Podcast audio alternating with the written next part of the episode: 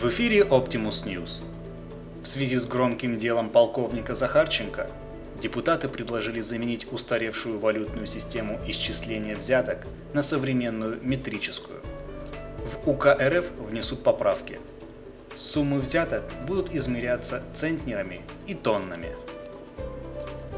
Напомним, на днях в квартире родственников полковника Захарченко, известного российского борца с коррупцией из управления Т, следователи обнаружили больше тонны наличных денег в долларах и евро. Позднее всплыло еще 3 тонны в швейцарских банках. Аналитики не исключают, что это лишь верхушка айсберга.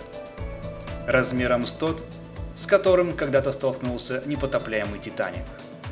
В связи с открытием в России нового масштаба коррупции, в Госдуме предложили внести поправки в Уголовный кодекс. Об этом в интервью Optimus News сказал источник в Думском комитете по безопасности и противодействию коррупции. Суть законопроекта в общих чертах.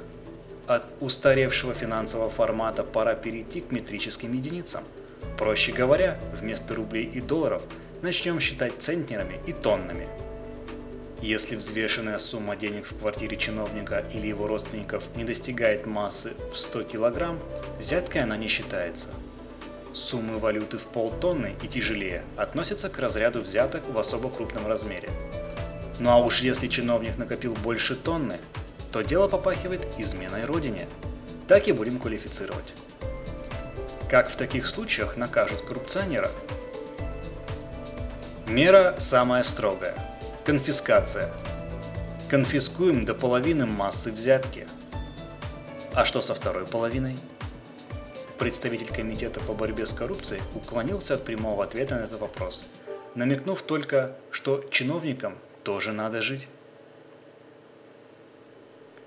Это все новости к данному часу. Автор сатиры Олег Чувакин. Озвучено Артемом Ледниковым.